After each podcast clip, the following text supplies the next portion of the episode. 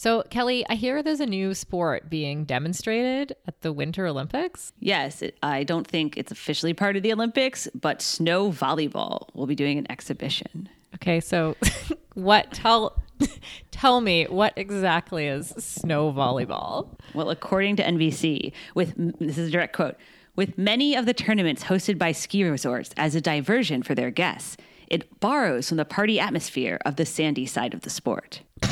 So it's basically like beach volleyball, but with more clothes on. But apparently, the cold and snow are new challenges that make it a different sport. Live Feisties If We Were Riding is brought to you by Ass Kicker Inc., whose boutique line of activewear for women features positive, uplifting messages such as Strong is the new skinny and I can, I will, end of story. You can support the podcast, get 20% off with the code RIDING at Asskicker Inc., with a K. If We Were Riding is also proud to be sponsored by Crave Jerky. Crave Jerky is low in fat, a good source of protein, gluten free, yay, and contains all natural ingredients. You can support the podcast and get 20% off your online orders by using the code RIDING at cravejerky.com. That is crave with a K. I'm Kelly O'Mara. And I'm Sarah Gross, and you're listening to Live Feisties If We Were Riding.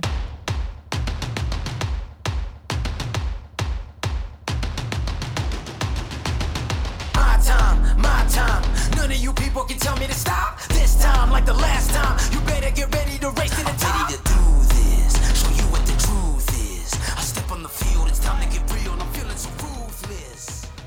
Okay, so Kelly, I hear you did your first race of the season this weekend. I did. I did a half marathon here in San Francisco, and it was it was tough, Sarah. It was not fun. It was not fun. And you had some challenges along the way. Well, apparently I got shit on by a bird, but that was not actually the challenge. I mean, the challenging part was running hard when I haven't been running hard. But you know how you're in the middle of a race, you're not like focused. I like ran by these spectators and I was just like, why did one of those spectators like throw water at me? And I even like looked at my arm and was like, huh, somebody like splashed me with sunscreen. That's what I thought, Sarah. That's what you thought. Meanwhile, and actually, yeah, bird shit on me. And I was like, oh, but you're not going to stop. You're just, I mean, it's not even like the grossest thing that happens during a race. sure, you're not going to stop and clean it off. So, and it's only Yeah. up from here for the rest of the season, right? God, I hope so. Like, that would be nice. So the Olympics have started. I was just looking at the schedule and today or sorry, Wednesday and Thursday there's already been biathlon, luge, ski jumping, alpine skiing, all kinds of sports. Like I don't understand what exactly is happening here. I know because officially I thought it didn't start till Friday, and then I know there's like the whole taped like. Time, I, I struggle when the Olympics are in a very different time zone because the opening ceremony is going to be happening at like 3 a.m. Pacific time on Friday.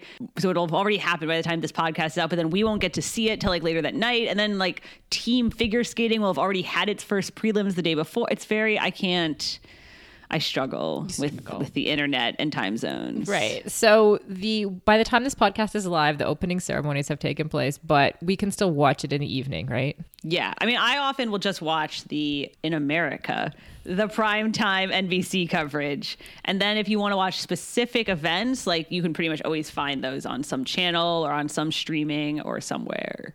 Right. So- what are the events you're most looking forward to? Okay, so if you've been reading the newsletter, you know that I kind of went down some like deep figure skating holes this year. Like I watched a lot of Grand Prix. I like read a lot about the technical. I like very up on figure skating, um, except for team figure skating. There's not many people who can say that. Well, I mean, actually, there's like a whole figure skating media, obviously. Like when I was at the national championships, there was like these people next to me that were asking me all these questions, and I was like, I have no idea what you just said. So- But so I feel like I'm going to end up being very into the figure skating. I'm pretty excited about Nathan Chen, the like American who's crazy, crazy good. I do think team figure skating is bullshit, though. I'm just going to say it. I'm just putting that out there. Okay, for those of us who don't know, like what is team figure skating exactly? It's like this. Okay, you know how the IOC, the International Olympic Committee, tries to make more events without adding athletes. That's their like one of their things they're always trying to do, and that's why that's why we have mixed team relay in triathlon now. Right. And so for figure skating, they created this like team event where there's four people from a country, two men, two women, and they each do like a short program. One of them does a short program, one of them does a long program, and then the other gender goes. And, and but it's so dumb because obviously these skaters have like a number of programs in their repertoire, but generally. A lot of times they perform the same program that they're just going to do then later in their individual. But then now it's like they add up the scores and they're like, oh, Team Russia. Sorry, team athletes from Russia win like and it doesn't and it's just like kind of dumb it's like in gymnastics in the summer where you're like oh this is really cool and then like six days later you're like how is this still The gymnastics is still Going. going on. Yeah Yeah. so i think that's sort of dumb what what are you excited about what are you pumped for Well, I kind of like those events where there's like four people at a time doing skiing or snowboarding, which I believe is called ski cross and snowboard cross. I saw I noticed it for the first time in the Vancouver Olympics and I thought it was really cool cuz you have this on top of like snowboarding already being quite cool. um you you add like this element where people can crash or you can get ahead of someone else. Like it's also a in time race. you just want to see people crash this is what i'm hearing Well, that's part of it. I think the reason the first time you noticed it was at Vancouver is because it wasn't an Olympic sport before that. I feel like that's relatively recent. I agree. I agree. I agree. Snowboarding is cool. It's interesting. I like Chloe Kim, the American. She's pretty funny. There was this whole interview she was doing Sports Illustrated where she was like, I don't really like the cold. If it's snowing, I just don't really want to trade. Like, okay.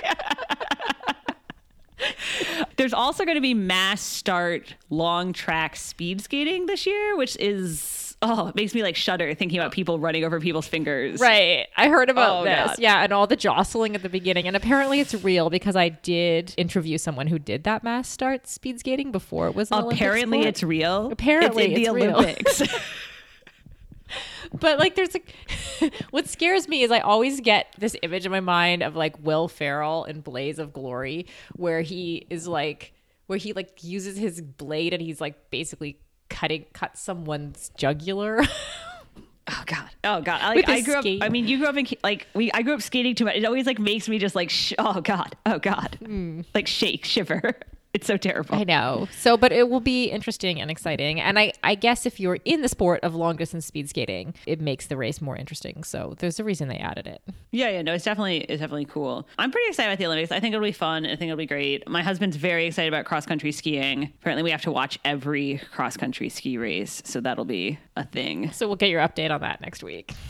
Right, right. But there was also in the newsletter this week, I mean, I, I kind of included a bunch of Olympic stories if people wanted to read more, but I also included one story that I'm not sure people clicked on about the mental tricks endurance athletes play and kind of like how they trick themselves. And Oh yeah. So you had you told me a story before that we started recording about the 2010 Winter Olympics and and a woman who got really injured. yeah, so that was like this. I linked to that in the newsletter. And this skier, the Slovenian cross country skier, crashed during the warm ups and was like really hurt. Went to the doctor, the team doctor, and they said, "No, no, you're fine." She was like, "Well, I, they say I'm fine. I must be fine." She gets through prelims, she gets through semis, she gets through finals, she gets a bronze medal, like in super tons amount of pain.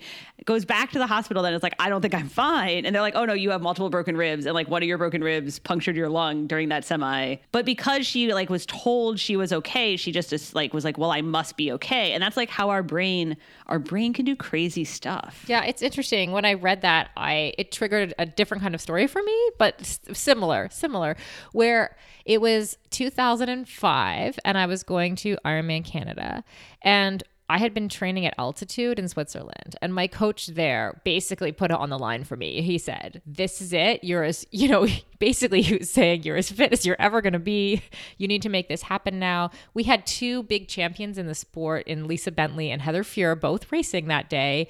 And he said, You need to either win or come within two or three minutes of that, of the winner, because otherwise, this isn't worth doing for you, basically. Like, he, like, You're like, if you can't win now, Sarah, you're never gonna Right. win. It's, It's like he he just put it to me like that, and he put this like two to three minute window on it. Um, and then interestingly, in the race, I finished in second place, two and a half minutes behind Lisa Bentley.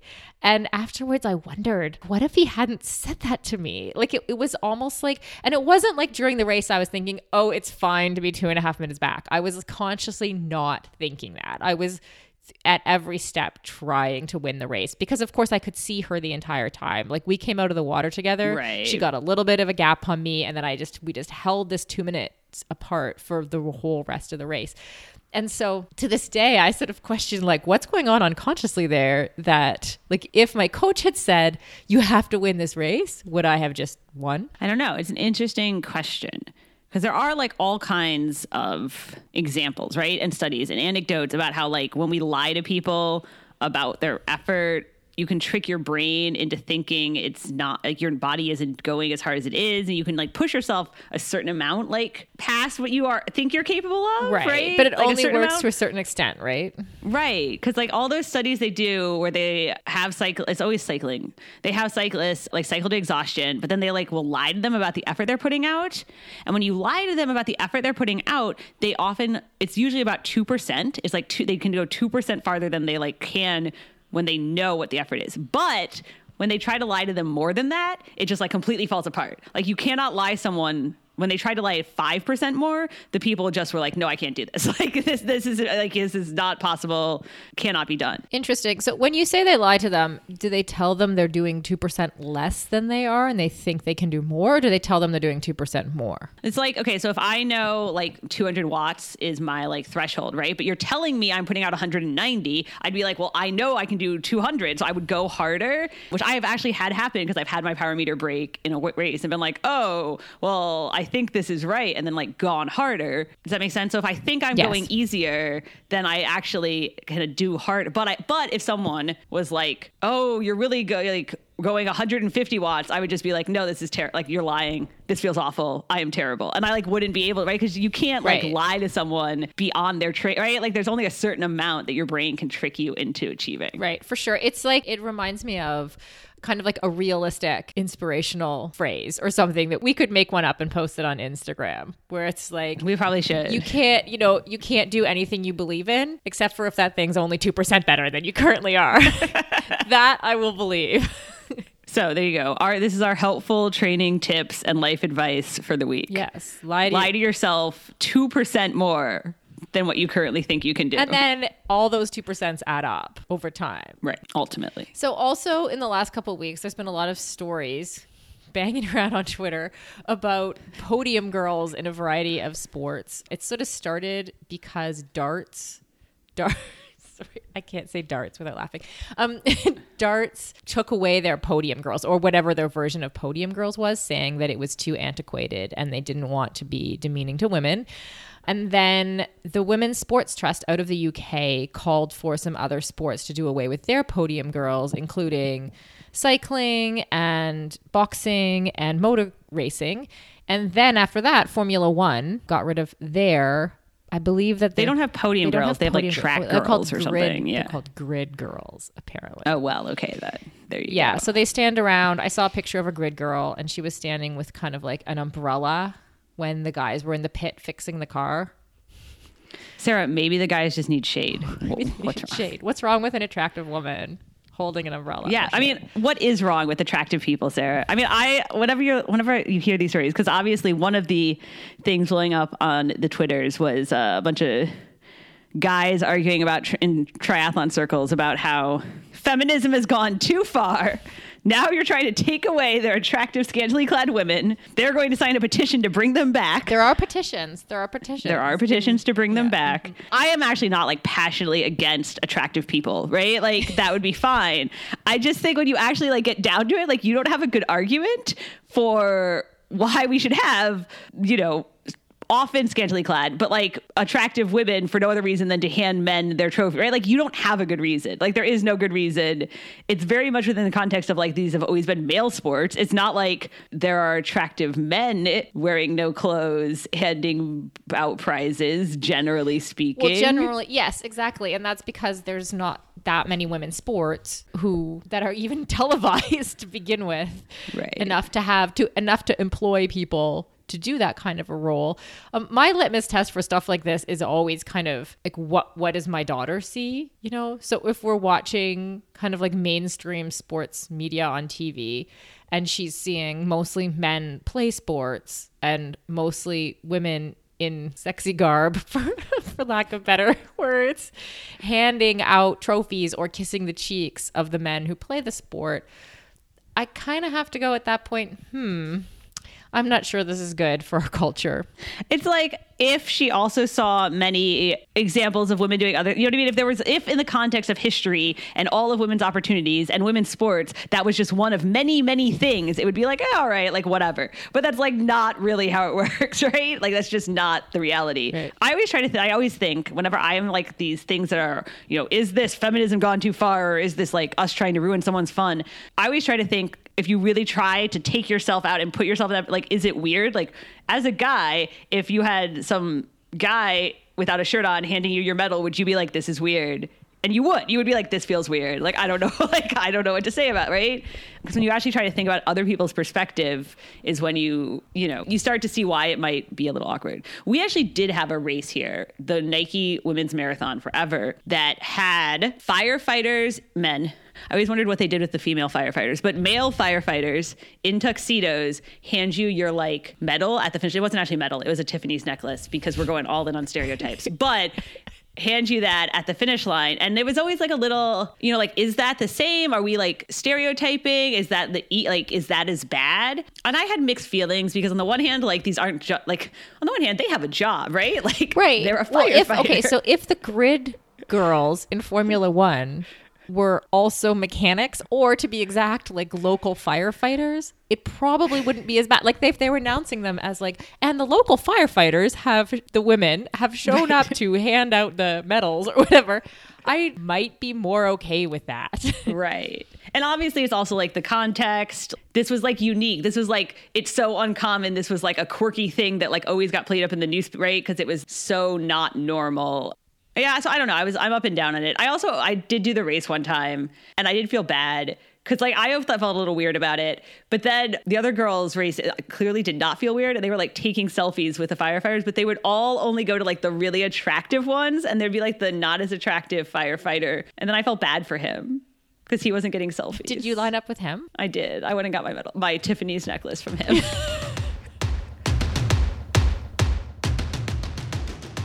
We would like to thank our sponsors, Ass Kicker Inc. and Crave Jerky. You can support the podcast and get 20% off by using the code RIDING, that's R I D I N G, at Ass Kicker Inc., Inc. with a K, dot com. And Crave Jerky, Crave with a K, If you don't already, follow us on all the social medias at If We Were Riding on Instagram, Facebook, and Twitter.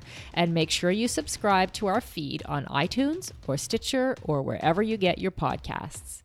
If We Were Riding is hosted by Kelly O'Mara and me, Sarah Gross. Our fabulous editor is Aaron Hamilton, and our social media coordinator is Helen Possiter.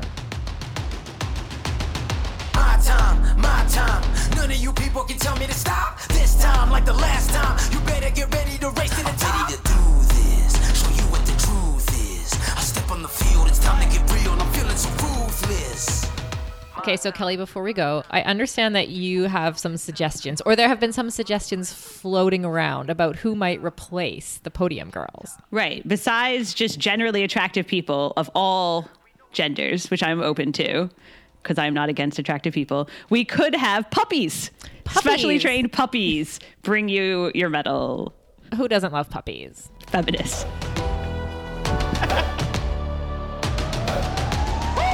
Lower the lights down. Hand over my crown. Hand over my heart. I do this for my town.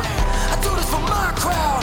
So turn me up real loud. My time, my time. None of you people can tell me to stop.